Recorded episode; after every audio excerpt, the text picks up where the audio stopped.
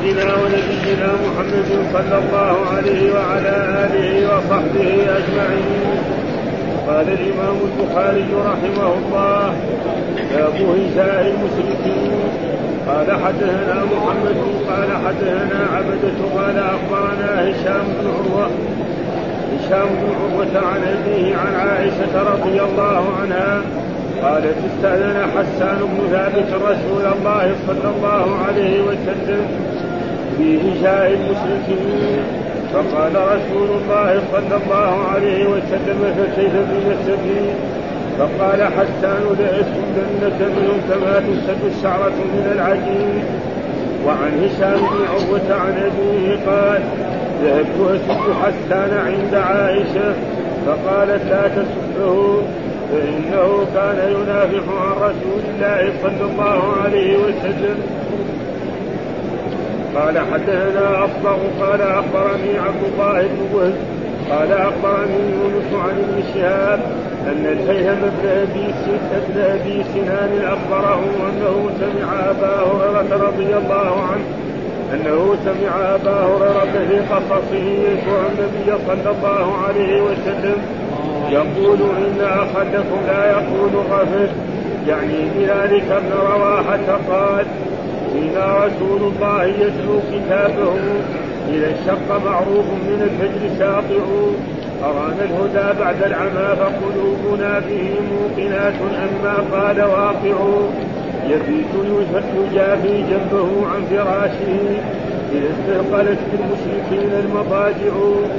تابعه عقيل عن الزهري وقال الزبيدي عن الزهري عن سعيد والأعرج عن أبي هريرة عن أبي هريرة قال حدثنا أبو اليمان قال أخبرنا شعيب عن الزهري هارون وحدثنا إسماعيل قال حدثني أخي عن سليمان عن محمد بن أبي عتيق عن ابن شهاب عن أبي سلمة بن عبد الرحمن بن عوف أنه سمع حسان بن هادي الأنصاري يستشهد أبا هريرة فيقول يا أبا هريرة نشدتك الله هل سمعت رسول الله صلى الله عليه وسلم. يقول يا حسان اجمع رسول الله صلى الله عليه وسلم. اللهم اجده بروح القدس. قال أبو هريرة نعم. قال حدثنا سليمان بن حرب. قال حدثنا شعبة عن علي بن ثابت عن البراء رضي الله عنه أن النبي صلى الله عليه وسلم قال لحسان اهجهم أو قال هاشهم وجبريل معك.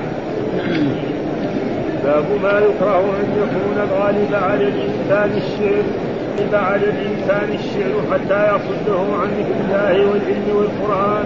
قال حدثنا عبيد الله بن موسى قال أخبرنا حولة عن سالم عن ابن عمر رضي الله عنهما عن النبي صلى الله عليه وسلم قال لأن يبتلي سوف أحدكم قيحا له من أن يبتلي شعرا. قال حدثنا عمر بن حفص. قال حدثنا أبي. قال حدثنا الأعمش. قال سمعت أبا صالح عن أبي هريرة رضي الله عنه قال قال رسول الله صلى الله عليه وسلم لأن يمتلئ سوف رجل قيحا حتى يرجه خير من أن يمتلئ الشعراء باب قول النبي صلى الله عليه وسلم تربت يمينه وعقرى حلقاه قال حدثنا يحيى بن بوسير قال حدثنا الليل عن عقيل عن ابن شهاب عن عروة عن عائشة قالت إن أفلح أخا أبي القعيس استأذن علي بعدما نزل الحجاب. فقلت والله لا آذن له حتى أستأذن رسول الله صلى الله عليه وسلم فإن أخا أبي القعيس ليس هو أرضعني ولكن أرضعت ولكن أرضعت امرأته أبي القعيس فدخل علي رسول الله صلى الله عليه وسلم. فقلت يا رسول الله إن الرجل ليس هو أرضعني ولكن أرضعتني امرأته قال إذني له فإنه عمك تربت يمينه قال عروة فبذلك كانت عائشة تقول حرموا من الرضاعة ما يحرم من النسب قال حدثنا آدم قال حدثنا شعبة قال حدثنا الحكم عن, عن إبراهيم عن الأسود عن عائشة رضي الله عنها قالت أراد النبي صلى الله عليه وسلم أن ينزل فرأى صفية على باب خبائها. على باب خبائها كئيبة حزينة لأنها حاضت.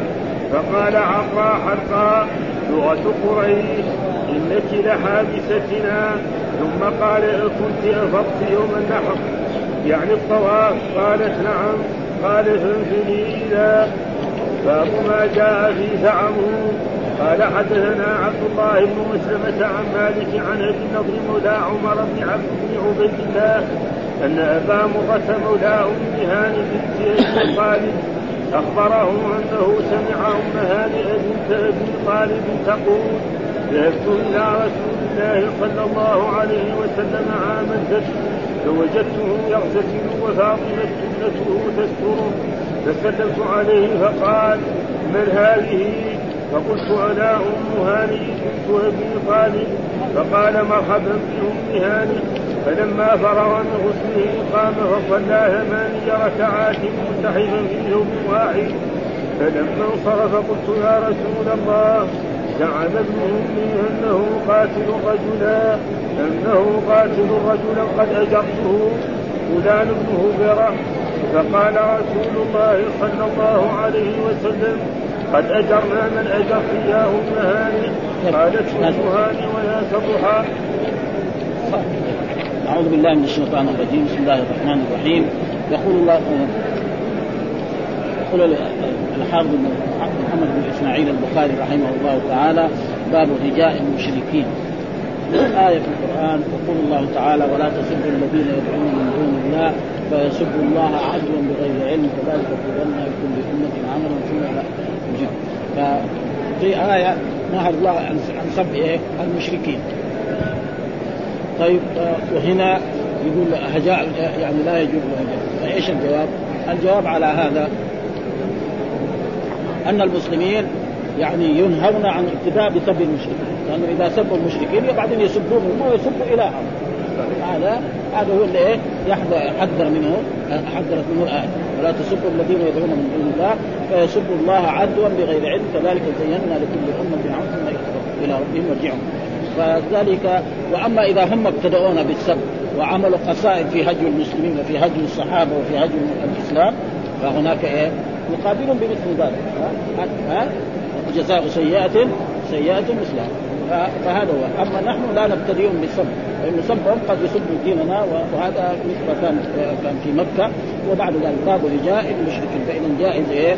ولذلك كان الرسول صلى الله عليه وسلم يضع منبرا. نعم لحسان بن ثابت. فيهجو المشركين.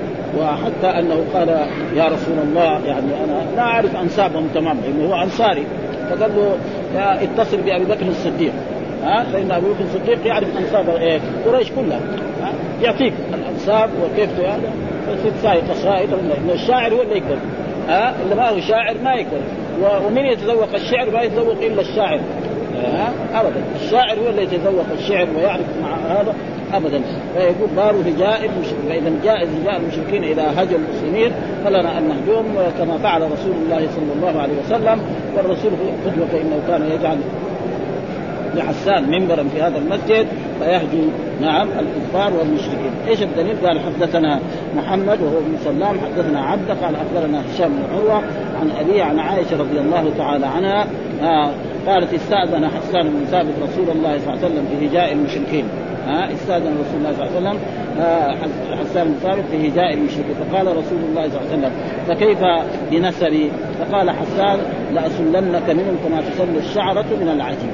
يعني نخرج نسبك انت وابائك واجدادك مرة ونسبهم هم لأنه نجم مثالهم فقال الرسول استعن بإيه؟ بأبي بكر الصديق فإنه يعرف انساب قريش وانساب العرب فكان يعمل هذا. وقال إني سميت كما الشعر من العجين. فإن الشعر إذا كان في العجين ويصير نذرها ما يلصق بها شيء من العجين ابدا. ها؟ ها؟ أي شعرة تكون في العجين ويقوم إنسان يجرها كذا ما يتقي فيها شيء من العجين ابدا. بخلاف بعض الأشياء لو حطها وخرجها لابد يصير فيها. لو العود حطه في العجين وندره يلصق به شيء. لكن الشعر ما يلصق فيها شيء. ها؟ فقال له ها وعن هشام بن عروة عن أبيه قال ذهبت أسب حسان عند عائشة. وكذلك عن هشام بن عروة وعروة هو يعني تكون عائشة خالد. آه ذهبت أسب حسان عند عائشة. ها ليه؟ لأن حسان كان من جملة من رمى يعني تكلم في عائشة بالإثم. ها الذي قال الله تعالى إن الذين جاءوا بالحسنى لا تحسبوا شرا لكم بل هو خير لكم لكل من متصل من الإثم الايات تقريبا 16 آية. وكان حسان من جملة من إيه رمى عائشة بالافك أو تحدث بذلك ها تحدث بذلك كما يتحدث الناس فلأجل ذلك على كل حال عروة خالد رجل نعم يرمي خالتي بالافك يعني ف... فيمكن يعني يظن أن عائشة تقول طيب ما دام يعني رماني بالافك وأنا فقلت لا لا لا تسب فإنه كان ينافع رسول الله صلى الله عليه وسلم. ومعنى السب هنا يعني معناه لابد التنقص. لأن الصحابه ما كانوا يسبوا وكذلك التابعين عروة بن الزبير هذا أحد الفقهاء السبعه معناه كان يتنقص. يمدي كان شيء من يرقص. ويكفي ذلك أن الرسول لما أنزل براءة عائشة رضي الله تعالى عنها أمر بثلاث المسلمين بأن يحدوا حد القتل. وحسان بن ثابت ومصلح بن حسان وحمله بنت جحش. والباقين المنافقين الذي هو عبد الله بن أبي بن سلول هذولاك والمنافقون تركهم. لأن هذول ما يطهرهم شيء ما يطهرهم التوبة. أما 80 جلده ما تسوي لهم شيء. فلذلك الرسول وكان جلد حسان كان ممن إيه؟ جلد حد القتل والقرآن نص على ذلك. فلذلك هي يعني عائشة نهت أن إيه ومعنى التسب الظاهر في ذلك تنقل ما دام هو رماك بالإفك. وأنت بريئة وبرأت الله فهذا يستحق السب فقالت لا لا تفعل هذا. ها؟ فإنه كان ينافع عن رسول الله لأنه كان يعمل قصائد ويسب المشركين والكفار إلى غير ذلك.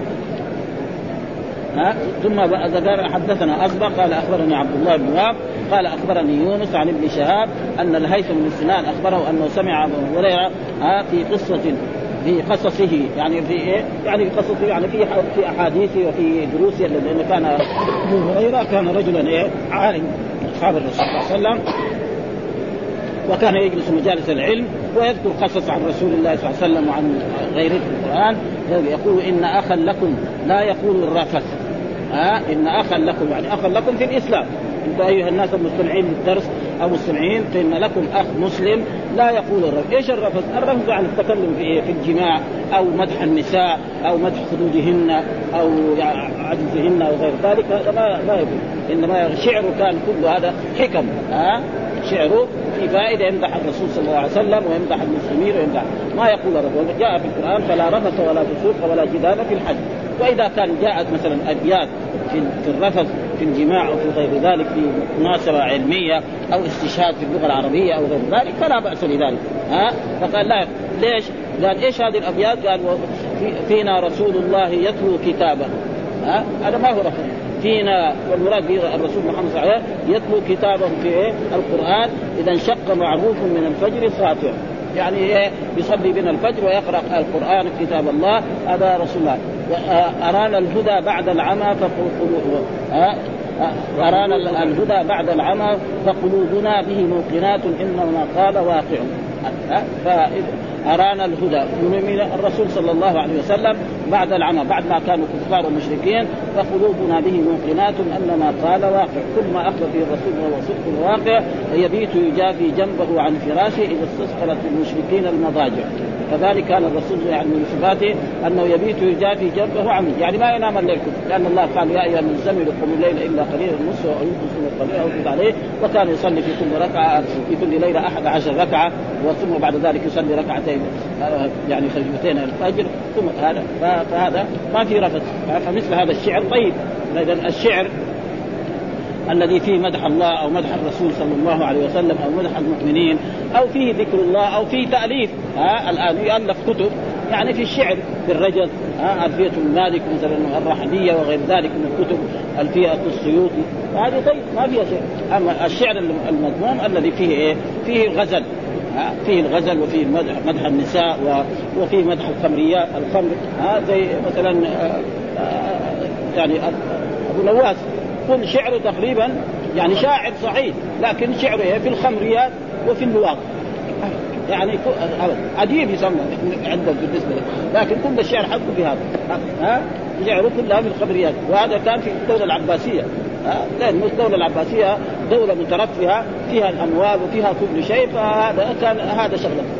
يمدح حتى مرة من المرات يقول يقول يعني من الابيات الشعرية يقول الله ما قال فويل للذي سكر إنما قال ويل للمصلين. ويقطع الثاني. وقال للمصلين الذين عن صلاتهم ساهون وشعره فدان يعني جدا ابدا. يعني شعر يعني من اسوء الشعر الموجود. في في هذا. فمثل هذا الشعر ها؟ وهذا الذي سيذكره بعد ذلك وان يملا يعني جوف الإنسان قيحا خير من أن يملا شعرا. هذا الشعر. أما الشعر الطيب مثل حسان بن ثابت مثل عبد الله بن رواحة ومثل كعب لما مدح رسول الله صلى الله عليه وسلم وغيره من أصحاب الرسول فإن هذا شعر. وإلى الآن يعني كذلك إذا مدح إنسان يعني شخص يستحق المدح ها؟ بأبيات بشرط أن لا يغلو فيه ها؟ لأنه مدح الملوك ولا هذا قد يؤدي إلى الغلو. يمدح ويصف بأوصاف يعني ما ما تليق يعني أما إذا ما في غلو فهذا تقريبا ما في شيء. وثم يقول تابعه خير عن الزهري قال الزبيدي عن الزهري عن سعيد آه والأعرج عن أبي هريرة يعني مثل هذا. ثم قال حدثنا أبو اليمان أخبرنا شعيب عن الزهري حول الاسناد قال حدثنا إسماعيل قال حدثني أخي آه عن عن سليمان عن محمد بن أبي عتيق عن ابن شهاب عن أبي سلمة بن عبد الرحمن بن عوف أنه سمع حسان بن ثابت الأنصاري يستشهد أبا هريرة فيقول يا أبو هريرة نشدتك الله هل سمعت رسول الله صلى الله عليه وسلم يقول يا حسان أجب عن رسول الله صلى الله عليه وسلم اللهم أيده روح القدس؟ قال أبو هريرة نعم. ها؟ وهذا دليل على أنه كان حسان ثابت شاعر وكان عظيم يعرف هذا هذا فسال أبو هريرة انشدك الله هل سمعت الرسول يقول يعني يا حسان أجب عن رسول الله؟ فإذا الكفار هجوا رسول الله صلى الله عليه وسلم الرسول ما هو شاعر ونزاه الله عن الشعر فكان هذا يجيبهم واستعان بأبي بكر أعطاه انسابهم فكان يهجو الكفار ويهجو المشركين. ويقول هنا يقول باب هجاء المشركين الهجاء والهجو بمعنى ويقال هجوت ولا تقل هجيت. يعني إيه؟ يعني واوي. وأشار بهذه الترجمة إلى أن بعض الشعر قد يكون مستحبا. يعني مو كل الشعر مذموم. ها؟ كما جاء في حديث إن من الشعر حكمة. وقد أخرج أحمد وأبو داود والنسائي وصحابه بن حبان من حديث أنس الرفعه جاهدوا المشركين بألسنتكم وتقدم في مناقب قريش الإشارة إلى حديث كعب بن مالك وغيره. في ذلك وللطبراني من حديث عمار بن لما هجر المشركون قال لنا رسول الله صلى الله عليه وسلم قولوا لهم كما يقولون لكم. ها فإن كنا نعلمه إماء أهل المدينة. وذكر فيه خمسة أحاديث. الحديث الأول آه يعني آه حدثنا محمد بن سلام إلى غير ذلك ثم هنا وفي آه والأبيات التي ذكرها يقول في الحديث الثاني ينافح وقد تقدم شرحه في قيام الليل في آخر كتاب الصلاة. كذا بيان متابعة عقيل ومن وصلها ورواية الزبيدي ومن وصلها وقال ابن فيه أن الشعر إذا اشتمل على ذكر الله والأعمال الصالحة كان حسنا ولم يدخل فيما ورد فيه الدم من الشعر. قال الكرماني في البيت الأول إشارة إلى علمه وفي الثالث إلى عمله وفي الثاني إلى تكميله إيه غيره. ها الذي هو إيه أرانا الهدى بعد العمى هذا يعني الرسول هو الذي ارشدنا مثل ما قال الله تعالى وإنك لتهدي إلى صراط مستقيم. وقال في البيت الأول إشارة العلم وفي الثالث إلى عمله وفي الثاني إلى تكميله غيره وهو كامل مكمل ووقع الجميع في البيت الثاني إلى استثقلت للكافرين المضاجع. يعني بعضهم وبعضهم قال بالمشركين والمعنى واحد. وقد تقدم في باب الشعر في أوائل الصلاة وقرنها هنا برواية أبي عتيق وربما واحد. نعم يستفاد منه مشروعية تحمل الحديث في هذه الصيغة. وعد الورد هذا الحديث في الأطراف. ثم ذكر باب ما يكره أن يكون الغالب على الإنسان الشعر. يعني لما قال إن من الشعر لحكمة يعني لا يلزم الإنسان يكون شاعر يحفظ مثلا أبيات شعرية بكثرة هائلة و مثلا ويترك القرآن ويترك أحاديث رسول الله صلى الله عليه وسلم. لا ها؟ فإذا فهم من ذلك كثرة الشعر هو المذموم ها؟ كثرة الشعر أما كونه يحفظ أبيات شعرية فيها حكم أو فيها يعني شيء من العلم فهذا لا لا يصح فلذلك هنا ذكر قال ما يكره أن يكون الغالب على الإنسان الشعر. فإذا غير إذا ما كان الغالب على الشعر معناه ما في ذنب. ها؟ ممدوح. ولذلك كان أصحاب الرسول صلى الله عليه وسلم وكان الصحابة من ذلك وكذلك العلماء وكذلك الفقهاء في كل وقت وفي كل زمن يستدل بإيه؟ بالشعر. فإذا إيه؟ كثرته. حتى يصرف الإنسان مثلا إذا كان إنسان شاعر يمكن لما يكون شاعر وكان معجب بالشعر يحفظ مثلا واحد تساله كم يحفظ؟ يقول لك 4000 5000 بيت 20000 بيت يحفظ من الشعر. طيب هذا اللي يحفظ 20000 ويقعد يراجعها دائما وهذا. ما يمكن يمر عليه نهار ما قري ولا ولا ربع جزء من القرآن. ولا من الأحاديث. أما إذا كان لا يحفظ ابيات شعريه ولا ما تجي المناسبة يقولها ها مثلا في وغير ذلك فهذا لا. فإذا المقصود كثرة الشعر الزائد هذا هو المضر وأما غير ذلك فإذا كان ويحفظ أبيات أو يحفظ مثلا الآن منظومات علمية كثير من الناس يحفظوها. ها تجد 1000 بيت أو 2000 أو 1000 بيت. في بعضها يمكن يمكن 3000 بيت والرحبية وغير ذلك يحفظها. ما في شيء ها؟ وكذلك يحفظ ابيات شعرية مثلا المعلقات ها؟ مع إنه فيها شيء ما هو يعني ما هو ما هو من الدين لكن لأجل اللغة العربية ها؟ عشان يفهم اللغة العربية يفهم يحفظ المعلقات. ها معلقه القيس والطرفه ولبيب وغير ذلك. فان هذا ما يضيف ابدا ها؟ عشان يستفيد بها ويعرف اللغة العربية الفصحى هذا ما يكره أن يكون الغالب على الإنسان الشعر أن يكون الغالب. هذا الغالب هو إيه؟ خبر يكون مقدم والشعر اسم إيه؟ يكون مؤخر. حتى يصده عن ذكر الله والعلم والقرآن. يصده عن ذكر الله. يمكن هو دائما لما يقول ما في إلا الشعر. يمكن ما يذكر الله إذا صلى بس ما يسبح الله. ابدا يأخذ الأبيات الشعرية أو أو الدواوين الشعرية ويقعد يقرأ فيها وكذلك العلم. ما ما يقرأ الحديث. والحديث هو كل العلم. أو ما يقرأ كتب التفسير ما يقرأ كتب الثانية ها والقرآن. يمكن يعني كان من واجب الإنسان أن يكون لكل إنسان يعني له حزب من القرآن يوميا. هذا الواجب خصوصا إذا كان يحفظ القرآن.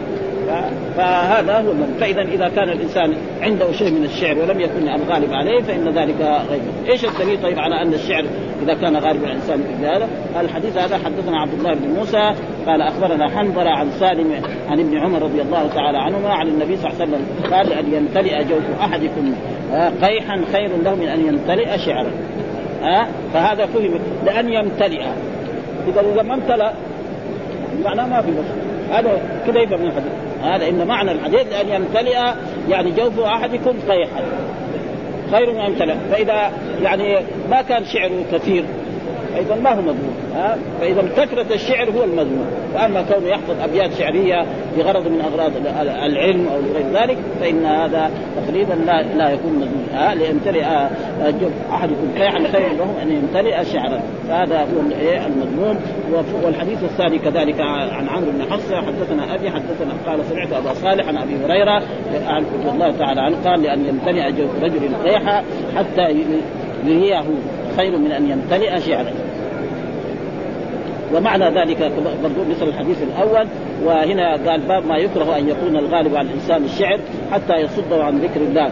قال هو في في هذه متابع لأبي عبيد. ها كما تذكروا واجبه ان أن الدم إذا كان الامتلاء وهو الذي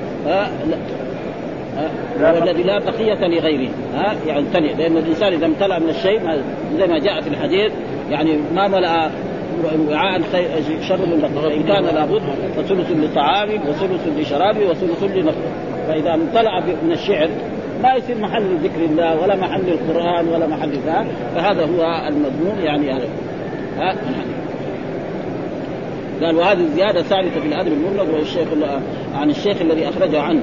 وكذلك آه بإسقاط حتى حتى يريد. في رواية يقول ما في ما في حتى. وذكر ابن الحساب ووجه بعضهم أن النصب على بدل الفعل والفعل هو إجراء الإعراب. قال بينما نحن والسبب في ذلك أن هذا الرسول قال هذا الشيء هذا هذا الحديث وقع في حديث أبي سعيد عند مسلم لهذا الحديث سبب. ولفظه بينما نحن نسير مع رسول الله صلى الله عليه وسلم بالعدل ها وهذا في طريق مكة معروف إذا عرض لنا شاعر ينشد فقال أمسكوا الشيطان ها لأن يمتلئ ها واحد شاعر كان إيه شعره كذا غنان فقال امسك الشيطان سماه الرسول شيطان. وهذا شيء مشاهد في الشعر. ها لأنه مرات يمدح الشخص الذي لا يمدح. رأينا مثلا مثلا المتنبي. ها مدح كافور لما جاء الصبح مدحوا مدحوا مدحوا وحس يحس عنده أمارة ولا شيء. بعدين لما لما سافر منه خاف منه ها ها زم ها يعني حتى يعني زم يعني تقريبا فظيع جدا ها ها ها ها أين المحاجم أين المحاجم يا كافور والجلب يقول ها والجلب يعني الجلب حق الحجامين. هذا امير في في مصر. يعني كان هو الحاكم وكل شيء. كل أين المحاجم يا كافور والجلب؟ الجلب يعني الأدوات حقت الحجامة. لكن هو لو كان في مصر يقطع يربه لكن لما راح الشاب يقول هذا الكلام ها؟ وأول مدحه قصائد يعني رنانه أبدا. أبدا. ها؟ هذا المسك يقول له. دحين نسيتها أو الدليل يعني. وكم من غيره وهناك كذلك مدح سيف الدولة يعني مدح عظيم جدا. ثم بعد ذلك ما ما في شيء وهذا هذه عادة الشعراء. ها؟ يعني يمدح الإنسان وكذلك الشعراء الأولين اللي كانوا في الجاهلية هكذا. ها؟ فاذا إذا ما في غلو وكذلك الغلو كذلك. مثلا مثلا زي البصيري مدح الرسول بالهمزية وبالبردة. طيبة هي لكن في كم بيت يعني تقريبا يعني فيها شيء من الغلو الزائد ها؟ فإن من جودك الدنيا وضرتها من علومك علم الله والقلم هذا تقريبا ما يمكن تأويله ابدا ها؟ أما مثلا يا اكرم الخلق ما لمن ألوذ به سواك. عند حلول الحادث يعني هذا يمكن يقول إيه؟ يوم القيامة يريد يمكن هذا ها؟ يعني واحد يقول أن أن البصيري ما يريد الان يريد يوم القيامة هذا لكن هذا يا, يا فإن من جودك الدنيا جودك ها يعني خطاب لمين؟ للرسول صلى الله عليه وسلم. وضرتها يعني الدنيا والآخرة. ومن علومك علم اللوح والقلم. تقريبا يعني ما ما ما, ما, ما يمكن تأويل يعني ابدا. إذا الرسول جاد بالدنيا والآخرة. طيب إيش باقي؟ ومن بعض علوم علمها في اللوح والقلم. والناس ما يفهموا هذه الأشياء. يعني بعض بعض العوام يقرأها زي الذكر. يوميا يقرأ البردة ها وكذلك يعني الهمزية كمان فيها أبيات مرة طيبة جدا. ها؟ لكن في كم بيت كذلك برضو فيها يعني فيها بعض يعني ابيات يعني في غاية من السمو يعني الهمزيه يعني أبلغ من ها؟ أبلغ ها؟ ها؟ أبلغ من البرده فيها شيء يعني ها؟ منها يعني أذكر يعني يدعي الحب ويامر بالسوء ومن يصدق الرغباء. بعدين كل حب مدري صح منه وطيف واصل وطيف كراء يقول يعني إيه؟ أنه يعني كيف يشوف الرسول أو يجتمع مع الرسول وهو مثلا يعني مثل الراء مع واصل بن عطاء. واصل بن عطاء رجل ألطف لكنه رجل فصيح جدا رئيس المعتزلة. ما يقدر يقول راء. حتى مره من المرات جوله بعض الشباب قالوا له اقرأ براءة.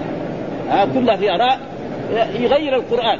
يقول بعدا من الله ونبيه ها إلى الوسبيين عشان لا ينطق بالراء عشان يضحكوا عليه. لأنه الدغ ما يقدر ينطق بالراء. هذه عفرة هذه معناها قوة في اللغة العربية. يغير آيات القرآن عشان عشان لا يضحك بدل ما يقول براءة لأن براءة فيها راء. من الله ورسوله. هذه كلها راء. فيضحكوا عليه لا يقول بعدا من الله ونبيه. وراح يقري له سطرين يعني أو ثلاثة أصفار كلها شال الراءات اللي في موجود في براءة. مصيبة هذا. ابدا ها فلذلك يعني يعني الشعر الذي مثل هذا تقريبا هذا. فهذا كان الشعر يقول أمسكوا الشيطان. ها لأن يمتلئ. ففهم من ذلك أن بعض الشعر يعني هو ومعلوم أن بعض الشعراء كان له تجد إيه يعني من الجن من يساعده على إيه الابيات الشعرية و... والقرآن قال والشعراء يتبعون الغاوون. ألم ترى أن في كل وادي يهيمون أنهم يقولون ما لا يفعلون؟ ثم ان الذين وذكروا الله كثيرا وانتصروا من بعد ما ظلموا. وسيعلم الذين ظلموا أي منقلب ينقلب أن يكون المراد جوفه كله ما فيه من القلب وغيره ويحتمل أن يريد به القلب خاصة وهو الافضل لأن أهل الطب الطب يزعمون أن القيح إذا وصل إلى القلب شيء منه وإن كان يسيرا فإن صاحبه يموت لا محالة. بخلاف وهذا تشبيه يعني. ها هذا. ها فضل قلت ويقوى الاحتمال الأول في رواية عوف بن مالك جوف أحدكم من عانه من عانته إلى لاهته. ها من عانته. العانة معناه ما يعني ما تحت السرة وإلى لاهته اللاهه معنى يعني يعني زي ما يقول اللسان الصغير الذي في آخر اللسان فهذا تقريبا هذا الشعر. وأما إذا كان عنده يحفظ شيء من الشعر فهذا لا, لا يضر. وكان أصحاب رسول الله صلى الله عليه وسلم حتى في بعض مثلا كتب التفسير الآن موجود فيها. ها تجد أبيات في اللغة العربية يستجد بها لأجل إيه؟ لأجل في الحديث امتلاء الجوف فلا يدخل في النهي آه رواية اليسير على سبيل الحكاية ولا الاستشهاد. في اللغة ثم ذكر الاستشهاد أبو عبيدة وقال عائشه عنه والذي يروى ذلك على سبيل الحكاية لا لا لا يكون ولا فرق بينه وبين الكلام الذي ذم به النبي صلى الله عليه وسلم. المقصود يعني الشعر إذا كان قليل أو لم يكن يعني غالبه فهذا لا يضر ابدا. واستدل به على كراهة الشعر مطلقا وإن قل وإن سلم من الفحش وتعلق بقوله في حديث أبي سعيد خذوا الشيطان. ها الشاعر هذاك سماه الرسول شيطان وقال بالعرض إذا عرض شاعر ينشد فقال الرسول خذوا الشيطان. أمسكوا الشيطان لأن يمتلئ جوف رجل قيحا خير له من أن يمتلئ شعرا. امتلاء ومناسبة هذه المبالغة في ذم الشعر لأن الذين خطبوا بذلك كانوا في غاية الإقبال عليه والاشتغال به فزجر عنه ليقبلوا على القرآن وعلى ذكر الله تعالى وعبادته. فمن أخذ من ذلك ما أمر به لم يضره ما بقي عنده مما سوى ذلك والله أعلم. ثم باب قول النبي صلى الله عليه وسلم تربت يمينك وعقرى حلقا. باب قول الرسول تربت يمينك. وتربت يمينك معنى أصل معناه في اللغة العربية التصقت يمينك بالتراب. ها ومعنى افتقرت. أو معنى انك جاهلة ها هذا معناه تربت وعقرى يعني آآ آآ يعني جعلك عاقرا. ولكن المراد لم لم, لم يرد الرسول صلى الله عليه وسلم المعنى ها. لأن الرسول لو قال لما يقول لصفية عقرة ها لها بأن تكون عاقل خلاص تصير عاقل وإذا قال لها حلقة كذلك إذا دعا لها الرسول الرسول كان يتكلم بهذه الكلمات على أسلوب اللغة العربية. فإن العرب كانوا يقولون ذلك والرسول عربي وكان يقول هذه الأدب. فقال لعائشة تربت يمينك إيش تربت يمينك؟ يعني افترق يمينك يعني إيه؟ عن العلم. ها؟ يعني أنت كانت هذه يعني تفهمي هذه المسألة العلمية. إن إذا كان جاء أخو يعني مرأة أرضعتك وكان لهذا لهذه المرأة يعني لهذا الزوج مثلا الذي والدك من الرضاعة له أخ. فأخوه يصير عمك من الرضاعة لازم تفهمي هذا. ها فلما ما فهمت هذا فتربت يمينك يعني التصقت يمينك بالتراب أو افتقرت من العلم. وأحسن شيء افتقرت من العلم. هذه هذه المساله ما علمتها ها, ها؟ هذا معناه والثاني عقرة وحلقة قال الرسول صلى الله عليه وسلم لصفية لما حاضت في منى فقال لها الرسول نراها أمام يعني خيمتها جالسة حزينة. فقال لها إيش بك؟ فقالت إنها لا يعني لا تصلي. فقال أنت ما يعني ما تفطر احادثتنا تريد أن تعطلين عن السفر. ثم بعد ذلك سأل الرسول فقالوا افاضت فقال إذا انشروا. فالرسول ما أراد هذا. وهذا أسلوب عربي والرسول كان يتكلم بالأسلوب العربي فلا يعني يضير مثل هذه الأشياء إذا قالها الإنسان. باب قول النبي صلى الله عليه وسلم تربت يمينك وعقرى حلقا فهذا يقولها الرسول تربت يمينك معنى افتقرت يمينك أو يعني يعني افتقرت من العلم. وعقرى ليس على معنى الدعاء وكذلك طيب إيش الدليل؟ قال حدثنا يحيى بن بكير حدثني ليس عن عقيل عن ابن شهاب عن عروة عن عائشة رضي الله عنها. أن أفلح أخا أبا القعيس استأذن علي بعدما نزل الحجاب. تقول أن عائشة أن أفلح أخا أبو القعيس. أبو القعيس هذا كان إيه؟ يعني زوجة زوجة ابو القعيس هذه ارضعت عائشة. ها لما كانت طفله صغيره استأذن علي بعدما نزل الحجاب. وهو قول الله تعالى يا أيها النبي قل لأزواجك وبناتك ونساء المؤمنين يدين عليهن من جلابيبهن ذلك أدنى يعرفن فلا يحزن وكان الله غير ها؟ فقلت والله لا آذن له. ها؟ ما آذن له لأن هذا ما له دخل. إيش دخل؟ ها؟ ما ارضعني ولا زوجته ارضعني ولا آذن له حتى أستأذن رسول الله. فإن اخا ابو القعيس هو أرضعني. ابدا. ولكن أرضعتني امرأة أبي القعيس فدخل علي رسول الله صلى الله عليه وسلم فقلت يا رسول إن الرجل ليس هو ارضعني ولكن أرضعتني امرأته. قال ائذني له فإنه عمك. عمك بإيه؟ من الرضاع. وجاء في الأحاديث الصحيحة عن رسول الله صلى الله عليه وسلم الرضاعة تحرم ما يحرم. النسب هذا حديث عام. يعني الرضاعة تحرم. فمثلا معلوم أن الإنسان عمه من من النسب. ما يتزوج المرأة. نعم. كذلك خاله من النسب كذلك. وكذلك مثلا أبوه يعني هذا وجده وكل هذول فكذلك الرضاع. فإذا الأخ من الرضاع ما يتزوج. نعم. كذلك العم من الرضاع كذلك الخال من الرضاع وهكذا. فالرضاعة تحرم ما يحرمه النسب. وهذه قاعدة عامة بشرط أن يرضع. يعني هذا هذا مثلا يرضع السنة واحد يرضع بعد عشر سنين. لا فرق في ذلك. ها؟ وبشرط أن تكون الرضاعة في الحولين. هذا الصحيح ها؟ الرضاعة تكون في الحولين. وفي بعض وأصح الروايات كذلك أن تكون الرضاعة خمس رضعات هذا أصح الاقوال من جهة المذاهب. يعني وهو مذهب الإمام الشافعي رحمه الله تعالى والإمام أحمد حنبل هذا والمالكية لا يقولوا بس أي رضعة. واستدلوا بعموم الآية. والوالدات يرضعن. خلاص ها؟ كذا عام ها؟ فقال أي شيء ولو نقطه خلاص ابدا ها؟ لأنه اخذوا بالآية. ولكن الأحاديث أثبتت هذه إنه كان في القرآن يعني عشر رضعات محرمات ثم نسخت العشر بخمس وتوفي رسول الله صلى الله عليه وسلم وهم فيما يقرا لكن ما يعني بعض الناس يقرأ يعني لما نسخت نسخت في آخر حياة الرسول صلى الله عليه وسلم فبعض الناس كان يمكن يقرأها ما انتبه ثم بعد ذلك انتبهوا لها وقالوا فلذلك هذا الرضاع المحرم. وهناك من يرى أن الرضاع المحرم أن يكون لا, لا تحرم النص ولا النصتان ولا الإملاج ولا الإملاجتان اذا الا يحرم إيه؟ الثلاثة. ها؟ وهذا كذلك مثل الإمام أبو حنيفة رحمه الله تعالى. وعلى كل حال ف يعني المسألة من المسائل الفرعية وأسعدها بالدليل هو تقريبا الخمس الرضعات وإذا كان الانسان دع ما يريدك إلى ما لا يريدك هذا أحسن. إذا قالوا هذه رضعت فلا شيء. يتزوجها ولا شيء. يروح يتزوج. عشان لا بكره يتزوجها بعد ذلك يقول والله فلان قام متزوج اخته من الرضاعه نبشه قد إيه كبرى ها؟ النساء غير بالنسبة الرجل المرأة الذي جاءت إلى رسول الله صلى الله عليه وسلم إلى إلى رجل قال إني أرضعتكم. فراح للرسول صلى الله عليه وسلم. ها؟ فقال كذا تقول هذه المرأة؟ ها؟ فقال له يعني الرسول كيف تبقى معها؟ يعني الرسول ما قال له طلقها. بعض الناس يقول فلذلك دع ما يريد وكذا فإذا في شبهة رضعه أو رضعتين أو ثلاثة يبطلها مرة واحد ويروح يدور الاخرى عشان لا يصير إيه؟ مشاكل في هذا. ولذلك بيقول عائشه كانت تقول حرم من الرضاعة ما يحرم من ولذلك كانت هي إذا أرادت أن تدخل رجلا عليها ها تقول له روح ارضع من إيه؟ من أختي فلان. لأن هي ما جابت أولاد.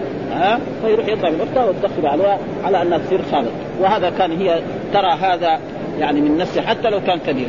ها هذه مسائل الرضاع. على كل حال هي هي ترى فاذا ذهب إنسان ورضع من اخت من أخت عائشة يكون بدخل ولو كان كبير.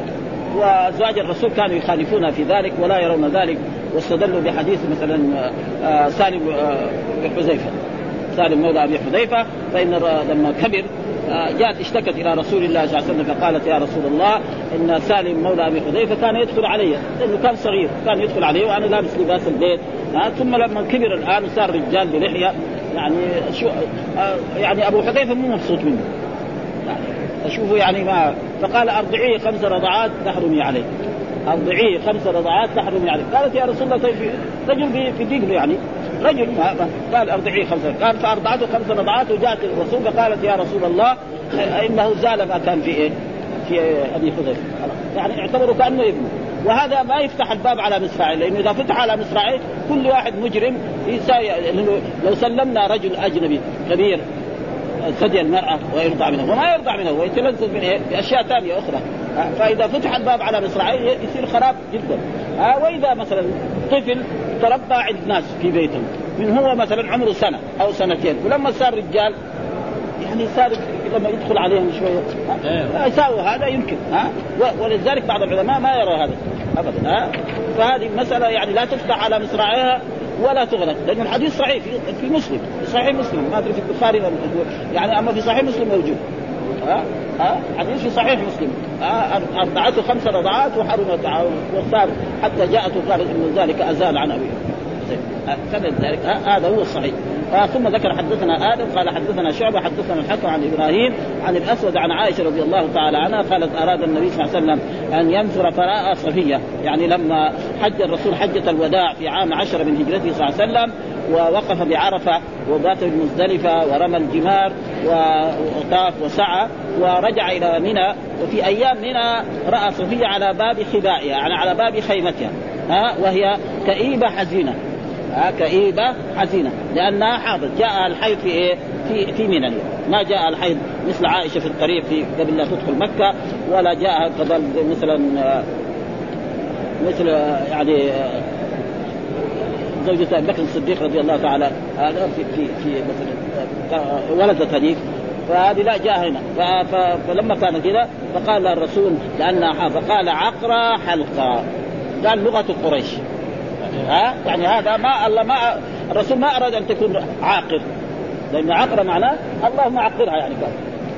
ها؟ لا يسوى ولا كذا الحلقة معناها يحلق رأسها. ها؟ قريش يعني كان العرب يقولون ذلك فالرسول ده قال إنك لحادثتنا يعني إنك تاخرين عن عن السفر. إلى المدينة. لأن الرسول صلوات الله وسلامه عليه هاجر من مكة إلى المدينة.